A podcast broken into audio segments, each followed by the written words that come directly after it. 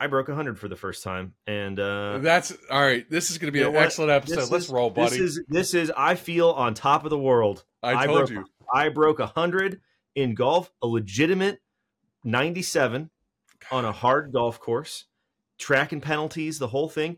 Greens were punched. Ball was bouncing all over the place. Could have been even lower. Look at you bringing him, like- bringing him to tears. It's like a proud dad moment right now. got- like I am so happy through- for you, dude. We got through CS2. We Yeah. broke 100. I lost to you in fantasy football. You got COVID. It's a little bit of column A. It's a little bit of column B. It's a little bit of good. It's a little bit of bad. And that's a fitting theme for this week's episode. It's all about the ebbs and the flows, Jacob. It's uh, you got to take the good, you got to take it with the bad, and you just got to push Life on, man. Life is a range We are here. You shot 100. I feel like we have Shot a exercised 97, all the much. demons. 97. That is beautiful. got a 97 and uh Okay. okay so so let's let's talk about it first of all a little bit of housekeeping. This episode's coming out a little bit late. You're sick. We had cs2 stuff that we had to catch up on. It's spooky season. Tomorrow's friday the 13th there's a bunch of craziness going on in the world. We got breaking news with some new rulemaking stuff. It takes a little bit of time uh but yeah so this episode's coming out a little bit late. A lot of people are probably going to be listening to this on friday the 13th and we have some spooky news for you guys. Okay so um, way back in the halcyon days of 2021 at CS2 San Diego, I gave a presentation called Fuzzy Math. And the premise of that talk is government estimates are bad. However, people often misread government estimates for how much time and money it takes to comply with cybersecurity requirements. And really, the whole point of that talk was saying, did you know that 800 171A exists? And that it's important and that you should be paying attention to it. We'll link to it. You check it out. Uh, it's a good talk. But the the overall idea is that government estimates are um, very rough pretty often, and uh, and that brings us to the current day. So so there were two FAR rules released last week, and here's here's the backstory of how we got there. We're gonna really fly through this really fast because we got a bunch of quick maths to go through today, everybody. So in December of 2021, SolarWinds gets hacked. Probably the worst hack in the history of the US government. It's up there, top two, top three for sure. It was really, really, really bad. And so as a result, uh, in May of 2021, uh, President Biden signed Executive Order 14028, improving the nation's cybersecurity. And it's humongous for an executive order. There's tons and tons and tons of things going on in it. It directed tons of reviews, it directed tons of changes, it directed, as a result, tons of rulemaking. And one part of that executive order uh, resulted in two new FAR rules that were published in October of 2023. Uh, and so a FAR, the a FAR rule is a federal acquisition regulation. So these are regulations dictating something that contractors will have to do when they contract with the federal government. So the two new FAR rules are cyber threat and incident reporting and information sharing. Not the best title. And and and and and, right? So there's an information reporting, information sharing FAR rule. We'll link to that. It's interesting, different topic. The one we're focused on today is the FAR rule called Standardizing Cybersecurity Requirements for Unclassified Federal Information Systems. Really rolls off the tongue. Now, the operative term in the title of this rule is Federal Information System. For those of you who are paying close attention to the DFARS, the Defense Federal Acquisition Regulation Supplement, the regulations specific to defense contracts that supplements the FAR, you will know that DFAR 7012 is the one that we always point to as sort of the center of gravity for the world of 800 171 and CMMC and this and that. However, DFAR 7010 also exists, pertains to systems that are, quote, operated on behalf of the government, a federal information system. So you run a data center for the government, you run a SaaS application for the government. It is a government system that you happen to operate for them, in contrast to a non federal information system, the world of DFAR 7012, 800 171, which is a contractor system that happens to have government information on it, right? Subtle difference, but very, very important. So, So, backtracking real quick. Hold on. So Yeah. FAR, all mm-hmm. contractors. all contractors, DFAR, defense contractors. defense contracts. 70, 7010, information systems operated on behalf of the government. federal information 7012 is yep. 7012 is non-federal information systems, so contractor system. system. Yeah, just yeah, just to break that out a little bit further, if you're talking about a federal information system, a system operated for the government on behalf of the government, 853. If you're talking about a non-federal system, contractor system that happens to have federal data on it, 80171, a derivative of 853. And if I've, if I've said it once, I've said it a million times. 853 is the secret to the universe. It is the magic key that allows you to understand the underlying connective tissue under all of these regulations, all this jargon, all this nonsense. It all goes back to 853, including cost estimates, which is what we're going to talk about today. Whoa. So Okay. it's a uh, scary place to get into. uh, Yeah, Friday I mean we're we're rolling here, right? Because we got a we got a bunch of numbers to get through. We're going to try make. I'm not a math guy. I don't know if you're a math guy, right? not a math guy. I don't. I, we're not. A lot of cyber people aren't math people. It's no big deal. We're gonna try and get through this as as you know, make it as painless as possible. Just very quickly. Okay. The new FAR rule says, "quote A federal information system is an information system used or operated by an agency, by a contractor of an agency, or by another organization on behalf of an agency." That is the official definition. In contrast to a non-federal information system. Sure. Federal, non-federal, 7010, 7012, 853, 80171. Bing, bang, mm-hmm. boom. Alrighty. So one of the things that they talk about in this FAR rule that people would be familiar with, if they are familiar with the RMF process, the risk management framework process, is federal information systems, whether they're operated by a contractor or they're operated by the government, have to be categorized according to FIPS 199, right? This isn't FIPS encryption. This is a different information standard, FIPS 199. They're going to be categorized as low, moderate, or high. Pretty basic, pretty straightforward. And depending on which categorization they get, is which baseline out of 853 you start with the low baseline, the moderate baseline, the high baseline. Right. After you pick your baseline, you tailor controls in or out, you select your organizationally defined parameters, you have your set of requirements, and then you off to the races you go, and then you build your system, right? How hard how hard could it be?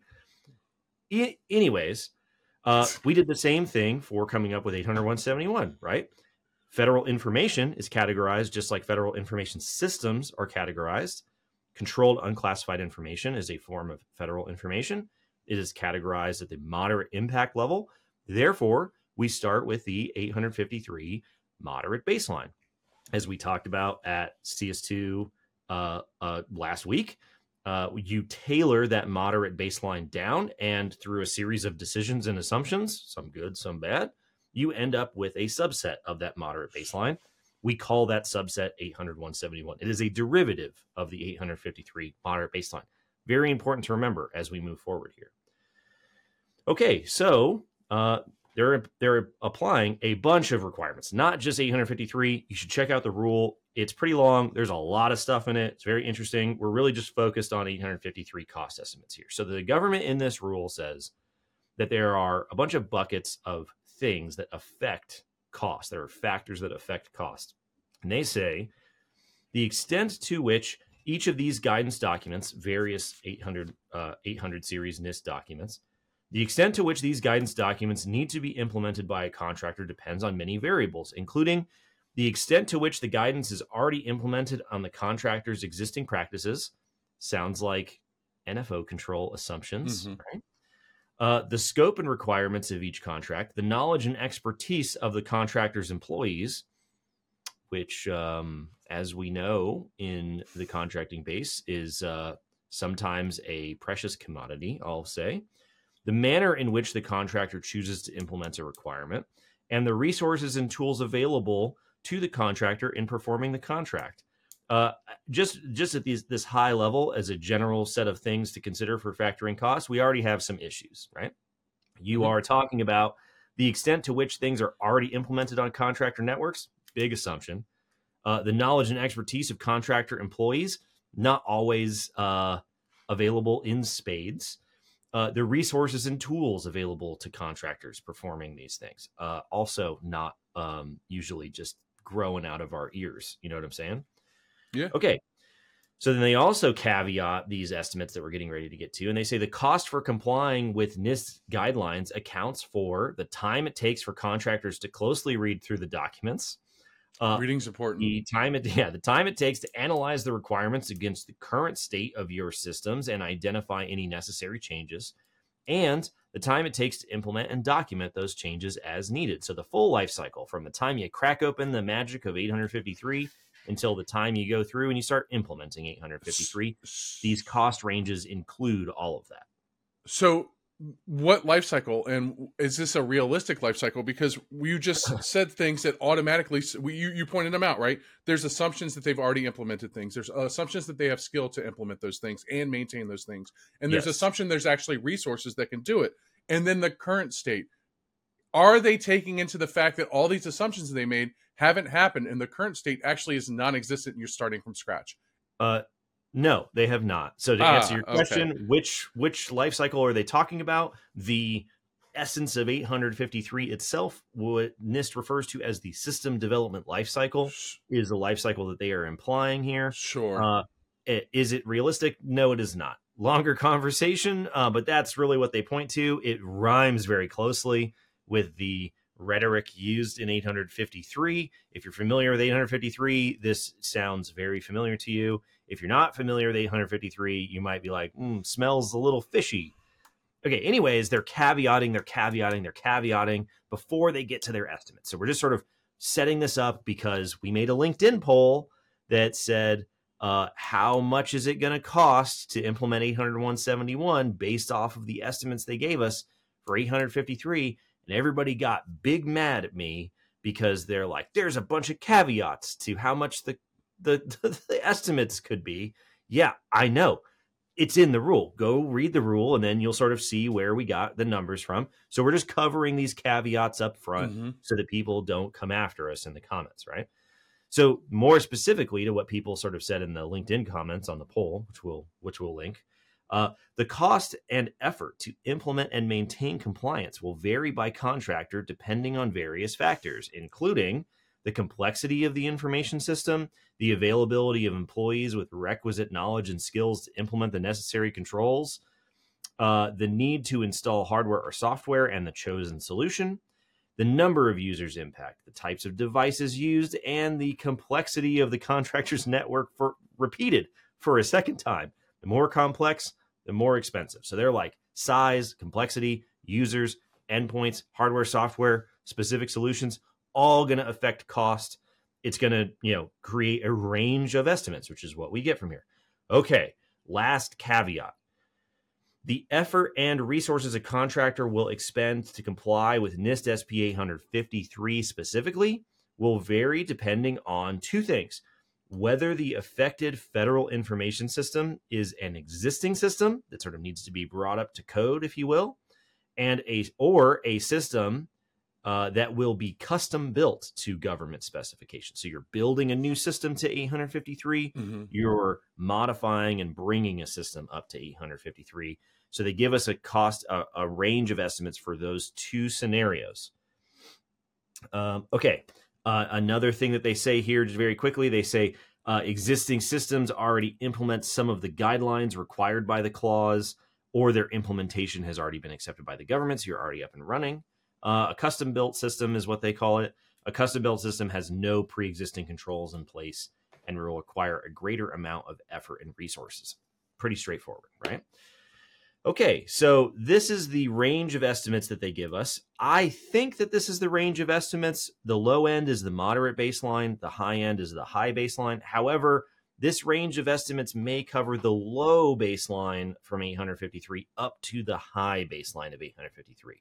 I say that because it could be that uh, the numbers are closer in the middle of these two things rather than on the lower end of these two things, which we'll explain. Anyways, here's the fun part so, for a non cloud federal information system, non FedRAMP system that is already in existence that needs to be brought up in the first year for implementation to bring it up to code, they say that to implement 853, range of baselines, very large range of possibilities here. It would take somewhere between 2,300 to 6,500 hours, and it would take somewhere between 218,000 and 683 grand in labor and materials to get you implemented up to that point. Ongoing compliance and maintenance uh, every year there on out, depending on which baseline you end up in, could be anywhere between $127,000 and $478,000. Wow, that's a lot of money. They also give similar numbers when you talk about a net new system, a custom system, as they call it, one that isn't already on contract that needs to comply with 853. Again, big range of baselines. There in the first year, they say it's somewhere between 3,000 and 7,300 hours of work, somewhere between 308K and $976,000 in labor and materials. The ongoing cost of maintenance is eerily similar somewhere between 127 and 478 grand. Mm-hmm. So that's for 853 low, moderate, high baseline, low to high range of estimates for a non FedRAMP system. These are big numbers for a big catalog of controls. This is not 171. We're, we're, we're getting there, everybody. Just stick with us here. Very quickly in the rule, you should read it. They say that if you're dealing with a cloud federal information system, that is a system that needs to be FedRAMPed, take those numbers that we just said, jack them up by 25%, and that should put you in the ballpark for a FedRAMP system. Something to keep in mind when we talk about FedRAMP moderate equivalency, uh, probably in the future sometime. Okay, so they give us these big ranges, right? Everybody good? Yeah. So you you talked. You're going to talk about money. You're going to keep jumping into money. I just wanted to point some numbers out that I threw down right here. As to the hours weekly that you would have to have lying around invested to do this implementation, okay? So the manpower hours. For the non cloud existing federal information system, you would need an additional 125 hours a week. 125 manpower hours a week is what that averages. If you get to the custom, it's 140. If you go to the cloud, uh, the the um, federal information system in the cloud, so you have to get the FedRAMP, 175 extra manpower hours a week. Yeah. Yeah. Well, so here's the fun part about the rule caveat that we're not really talking about today. Uh, they talk about the contractors that they already have on contract to run these big, big information systems sure. for the government already. They're not small businesses. They're not small manufacturers. They're not small engineering firms. They are not most of the people listening to this podcast.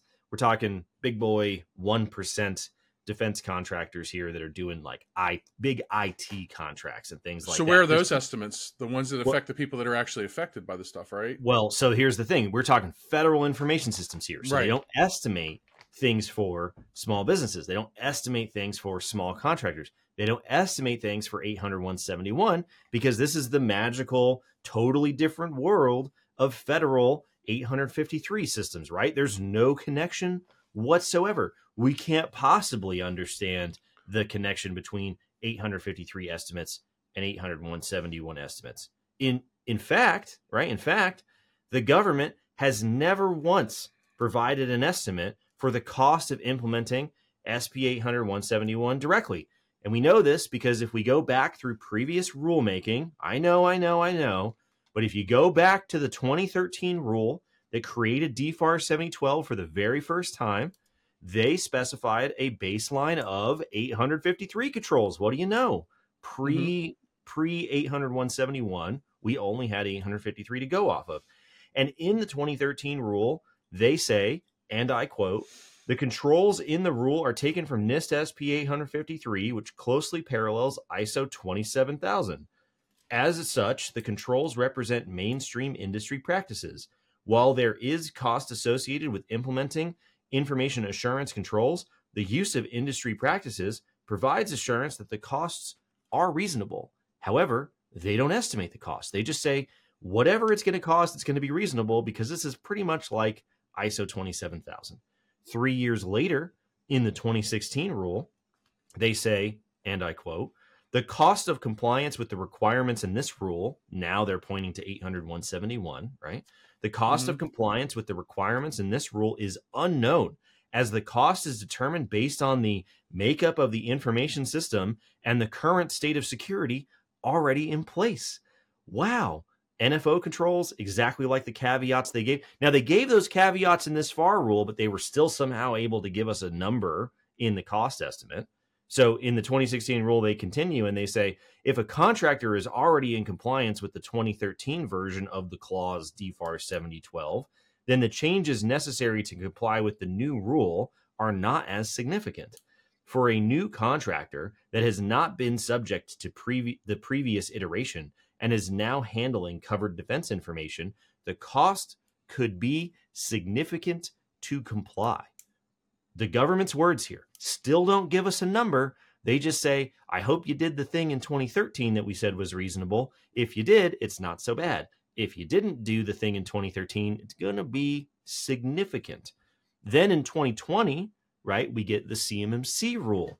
And famously, the CMMC rule does not estimate the cost to implement 800 171.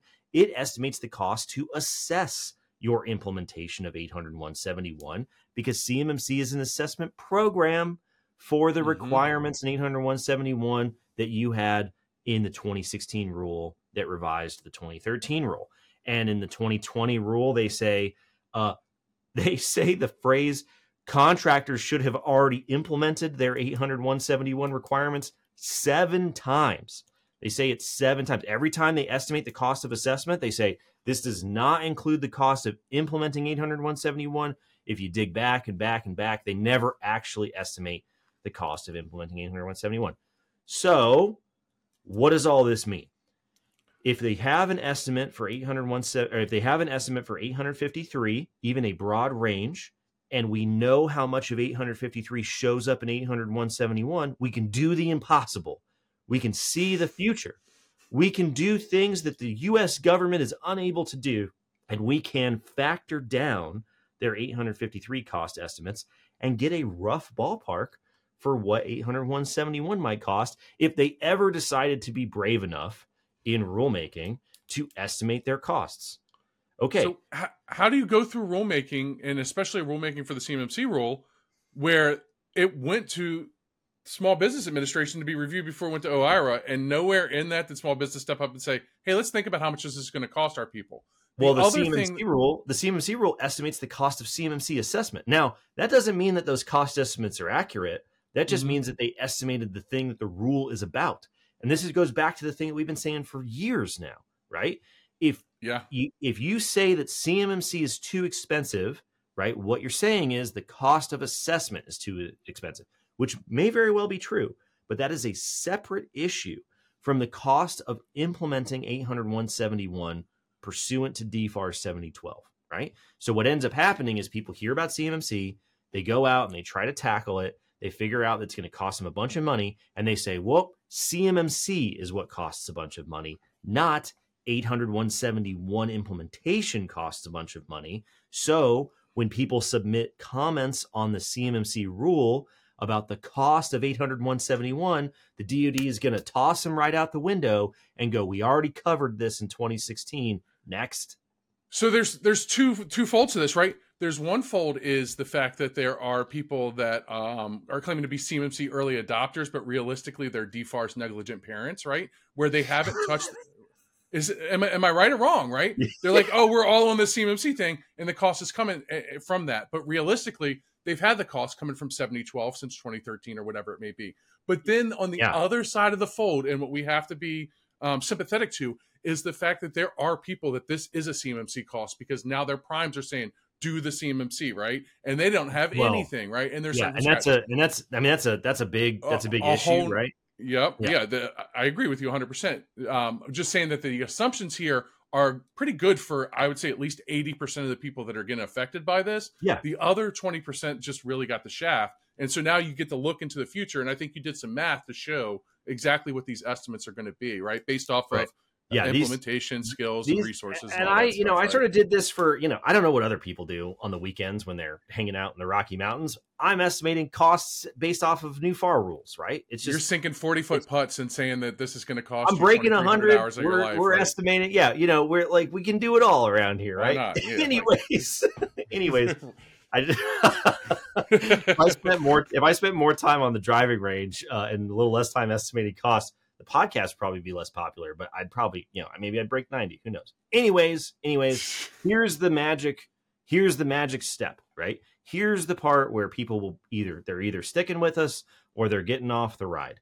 So if we have estimates for 853 implementation, even broad ranges, if we can take the amount of 853 that shows up in 80171, we can factor those ranges down and get a number, right? So right. we know that the 853 moderate baseline is 287 controls and enhancements. The number of purple squares that we talked about at CS2 last week, the number of purple squares are the number of those controls that are considered to be relevant to protecting CUI confidentiality, which I often call the CUI baseline. Moderate baseline, tailored down to CUI confidentiality. You have the CUI baseline. That's 168 controls. That's 59% of the moderate mm-hmm. baseline. If you take the number of controls that shows up word for word in 800 R3, the initial draft, you end mm-hmm. up with 106 controls or 39% of the 853 moderate baseline. So the rough range here is whatever the range of estimates are for the moderate baseline, we can take a number that is 39 to 59% of that and probably land somewhere in the ballpark of what it would cost to implement 800 171 R3 initial draft, right? That's the right. logic that we're following here. So let's apply those percentages to the numbers that are given to us in the FAR rule. All right, strap in, everybody. Here's quick maths. So for a non-cloud federal information system, non-FedRAMP, an existing system, we'll take the lowest number that they give us in the range in the FAR rule, which is 2,300 hours and 218 grand for your implementation in year one. 39% of that is 897 hours or 22 weeks and $85,000, right? 59% of that number is 1,357 hours or 33 weeks and 128 grand. So you're talking uh, 22 to 33 weeks, 85 to 128 grand as a 39 to 59% ballpark from the lowest number that the government gives us for implementing 853 in an existing non cloud system, right? Mm-hmm. That is the lowest number off the top of my head, based off my experience, that seems pretty reasonable on the very, very low end. However, mm-hmm. I think that to the government, they would say, wow, that's a very low number. To industry in the DIB, sub tier suppliers, if that number starts to actually show up, that's a big, big number for the majority of the DIB. We're talking the lowest number in the range that they give us in the FAR rule, right? It's it's already big. Let's let's keep going. The mm-hmm. ongoing compliance and maintenance cost, the lowest number they give us is $127,000. 39% of that, 50 grand a year for your ongoing cost. I mean, that's a that's a number that doesn't get brought up very much is how much it costs to keep this thing rolling down the tracks. Your first year implementation costs uh, is is just part of part of the equation, right? Yep. Okay. So they give us this big range. They give us like a low number. They give us a really really big number.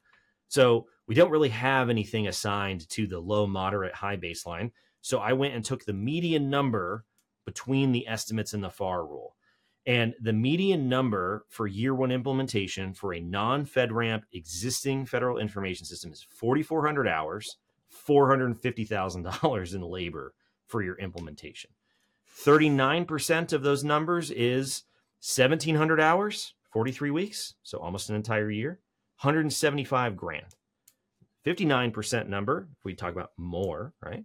Uh, the entire CUI baseline, you're talking 2,500 hours or uh, getting close to a year and a half, $265,000.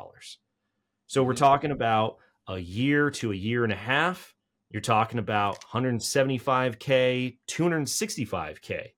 And I think that a lot of people would probably be pretty surprised, like we have talked about on this show, like people who do not work for us, who are not our clients, have presented at CS2 and other events.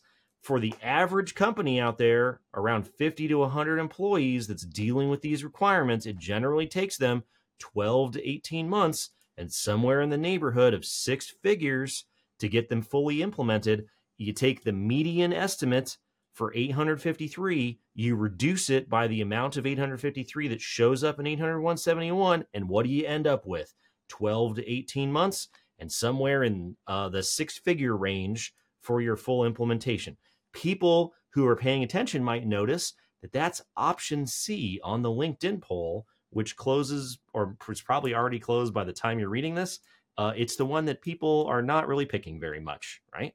Eerily accurate to what we have heard based off of what we've seen, based off of what you know sources not attributed to us have said uh, out in the ecosystem. I was surprised at how how close that number was.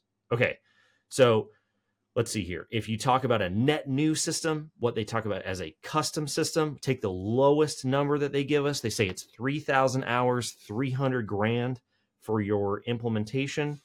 39% of that, 1,100 hours, 29 weeks. 1700 hours 44 weeks 39 to 59% 1100 to 1700 29 to 44 weeks 300 grand for a net new system for 853 uh, is the lowest estimate 39 to 59% of that is 120 grand to 180 grand still right in that ballpark of what we're talking about here because a lot of people aren't going to be able to bring their existing system up to code a lot of people are going to have to sort of engineer a new solution because it's just so expensive to try to retrofit and uh, refactor some existing information systems, right? They say mm-hmm. ongoing compliance and maintenance, $126,000. That ends up being somewhere between 50 to 75K, which is basically exactly the same as your existing system. Uh, you know, the net new system and the existing system really only differ for your year one implementation.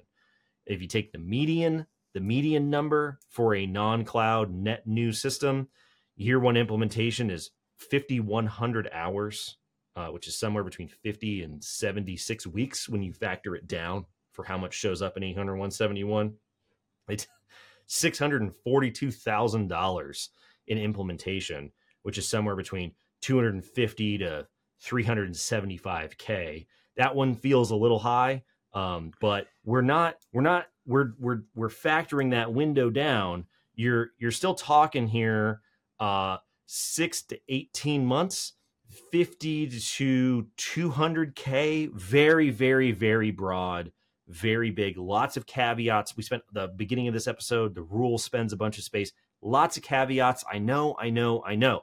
There are a lot of variables, but we, but everybody wants an estimate. Everybody wants the government to make the estimate, which is extremely difficult to do. I think this method works as a rule of thumb. I think it matches up with a lot of what we see in the industry.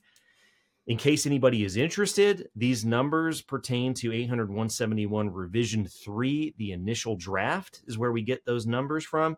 If you want to think about the amount that it would cost for 800 171 revision 2, the current set of requirements as of October of 2023, you would reduce those numbers by 37% because the jump from 171 R2 to the initial draft of R3 is an increase of 37% in terms of the number of determination statements that you have to answer, which would put you somewhere between, uh, let's see here, $50,000 for your initial implementation on the low end of an existing system, up to somewhere around $150,000 uh, for a net new solution in the median estimate uh, for just that that that 800 171 R2 baseline. 50 to 150k, I think people will find a lot of stuff out there kind of lines up with those numbers. And I think if you you know if you keep those same number of implementation hours, um, you'll end up with something that lines up with a lot of experiences that occur out there in the DIB. You know, one of the big one of the big themes in the comments on that poll is you know, we, we basically we basically picked some of these results and we said, is it A, is it B, is it C, is it banana? Most people pick banana. Uh, pretty much everybody in the comments said it doesn't really matter what the number is. All of these numbers are too expensive for small businesses to deal with. And I don't have an answer. And the DoD doesn't have an answer. Nobody has an answer for that problem. We these are the numbers. I mean, these are the rough ranges with some kind of loose logical jumps to get to those ranges and they end up looking a lot like what reality looks like for people who are implementing these controls for real so i don't the, these numbers definitely aren't going to show up in the CMMC rule that we're waiting on. They hadn't showed up in 2013. They didn't show up in 2016. They didn't show up in 2020. They ain't showing up in 2023, right? It's just not going to happen. But, uh, you know, you can do the math. You can check our math. You can read the rule. You can go out and get bids. I think you're going to end up in this ballpark all day long. Yeah, I, everything that you read off sounds like actually experiences from the trenches that I've run into and how much these companies are costing to implement it. Um, funny enough, Jacob, um, you had mentioned that there's no cost estimate for 171, right? Except not for directly. I mean, not yeah. they don't. There, I mean, this there's some what, stuff that's been out there historically, but it's not like in here they have no qualms about estimating 853, even though that's much harder to do. It's a much bigger range than 800 yeah. 171. They just go, oh yeah, there's some issues, you know, because there's a lot of variables, but here's a big range of time and money for implementation, time and money for ongoing maintenance. Bob's your uncle. Send in your comments. You get to non-federal systems and 800 171, and they just go, whoop, you know, we don't know. They knew. Well, one of the people that was working on that cost estimate for 53 was like, I'm from the future, and sometime in the future, a big man with a big red beard is going to break this down for us on a podcast, and we're not going to have to do it. And you've done it. The crazy thing is, is that how often does NIST release cost estimates on things? Never. The crazy thing about this whole scenario, never. yeah, they did once, in 2019, right. they released a cost estimate for 171B, which is a baseline on top of 171. We don't even have a cost estimate for the initial baseline, the minimum right. baseline that's required, but we have a cost estimate for the enhanced baseline, right? That is insane. Why can we not get that? Yeah.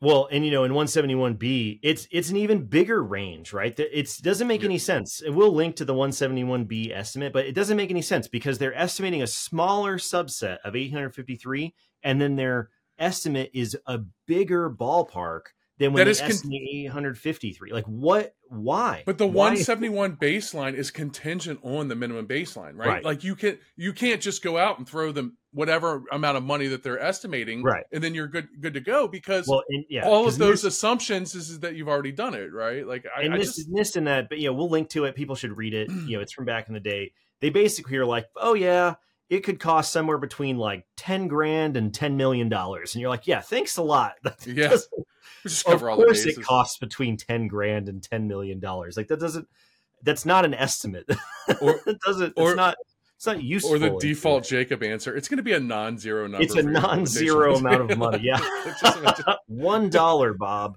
it's yeah it's uh it's a non-zero amount of money. So yeah, the, the 171B estimate is uh, is definitely an anomaly that exists out there. But I just I've never understood it because it's you're estimating a smaller subset of 53. You have no problem, obviously. And this isn't just DoD guys. A FAR rule is published in in is published jointly by the DoD, the uh, GSA, and NASA in conjunction with the Civilian Agency Acquisition Council. All of the agencies get together and they mm-hmm. agree on what goes into this rule. And then this rule goes up to OIRA and then has to get published after it's reviewed by OIRA in the Office of Management and Budget. The Office of Management and Budget, the budget people looked at the numbers and they go, yeah, checks out. And then you're like, okay, so I mean, I know that there's a lot of caveats and they're rough estimates, but a lot of people looked at this and they were like, yep, seems good to me. So just factor it down by how much of 53 shows up in 171, and you end up with, to the government, some pretty non-consequential inconsequential numbers. You show it to the DIB and you put it on LinkedIn, people's heads explode. So uh, you know, I hate to drop a problem on people and run, but hopefully the numbers that we cover here, cover in the poll, cover in the blog that'll come out on this that we'll eventually link, you know, give some more context. This is not a $5,000 problem. This is not a $10,000 problem.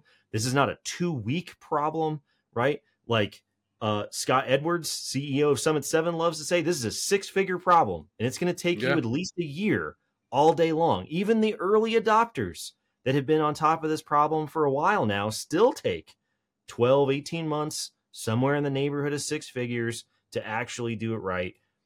here's the numbers, here's how we got to them. You can factor them down yourself, you can check the math. It's all public record in the rule. We've published a bunch of information about how much of 853 shows up in 800 171. And when the CMMC rule comes out, none of it really matters because the CMMC rule, the costs associated with CMMC assessment are not these costs, right? Yeah. They're assuming you've implemented these things. I, I don't think either of us are naive enough to think that um, the analysis hasn't been done and the numbers don't exist. I'm just smart enough to realize that we're probably never going to see them.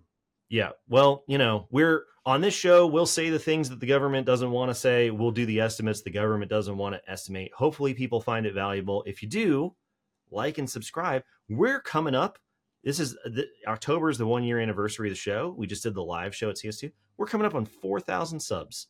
So if you find the content valuable, if you like us ranting and raving about the the minutia of 853 and 171 and what that means on the ground in terms of dollars and cents, drop a like, drop a comment, let us know what you want to hear in the future. Uh, we'll link to the poll, we'll link to the rule, we'll link to all these resources, and you can go nuts to your heart's content. And uh, we'll see you next week. See you next week.